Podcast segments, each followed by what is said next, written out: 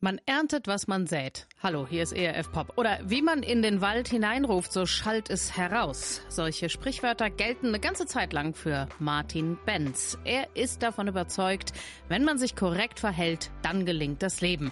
Er möchte alles richtig machen und erwartet das auch von seinem Umfeld. Und dann, wie aus heiterem Himmel, zerbricht sein Leben und nichts ist mehr richtig. Melissa Löwen erzählt euch seine Geschichte. Martin Benz führt ein vorbildliches Leben.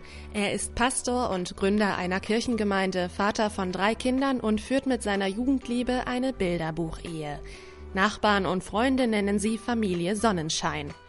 Doch eines Tages zerbricht dieses aufpolierte Image. Sie sagte also bis nachher, ich habe dann einen Kuchen gebacken. Als ich nach Hause kam, stand kein Kuchen auf dem Tisch, sondern es lag ein Brief auf dem Tisch. Als ich den Brief aufmachte, ähm, hat mir meine Frau mitgeteilt, dass sie mich verlassen hat und dass sie mit einem anderen Mann zusammengezogen ist und die Kinder mitgenommen hat. Und ich habe dann ein Jahr lang, würde ich sagen, jeden Tag so ziemlich alle Tränen vergossen, die ich hatte. Das scheinbar perfekte, korrekte Leben von Martin Benz liegt in Trümmern.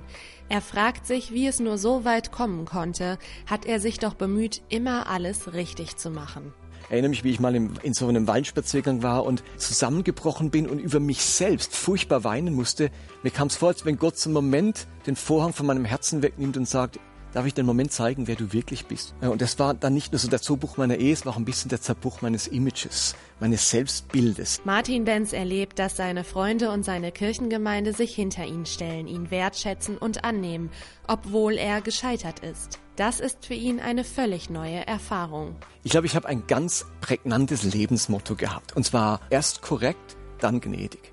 Also ich hatte diese innere Logik, dass Gnade, Großzügigkeit, Liebe, Vergebung das Resultat von korrektem Verhalten ist. Jetzt konnte ich ja nichts mehr vorweisen. Ich konnte nicht mehr korrekt sein. Und ich habe aber genau in dem Moment Gottes Barmherzigkeit erlebt. Martin Benz hat erlebt, Gott und andere Menschen sagen Yes zu mir. Sie sind gnädig und barmherzig, trotz meiner Fehler. Der Pastor erzählt die ganze Geschichte dieser befreienden Erfahrung bei ERF Mensch Gott. Den Link findet ihr auf erfpop.de.